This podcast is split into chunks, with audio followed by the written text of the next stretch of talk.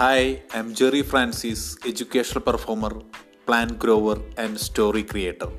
Welcome to think green super hero.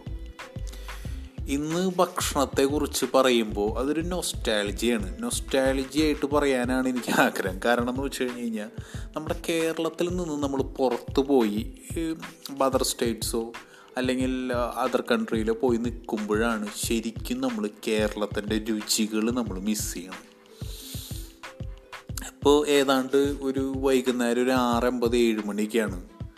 ആ 6:50-7 മണി നേരത്തൊക്കെ ഈ ഓഗസ്റ്റ് മാസം അല്ലെങ്കിൽ ഇപ്പോൾ ഞാൻ മഹാരാഷ്ട്ര പൂനെയിലാണ്. പൂനെയിൽ നല്ല മഴയാണ് ഇപ്പോൾ.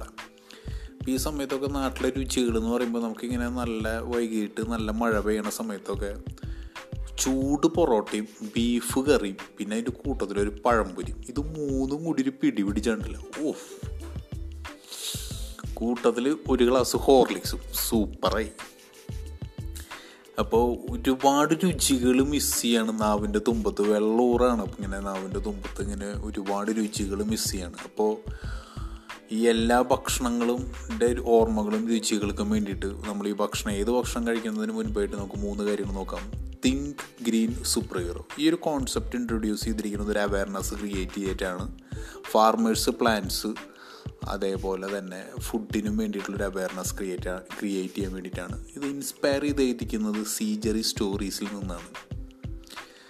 അപ്പോൾ think before you waste food, grow plants, go green, farmers are the real super heroes. This is Jerry Francis signing off from think green super hero. Thank you, by.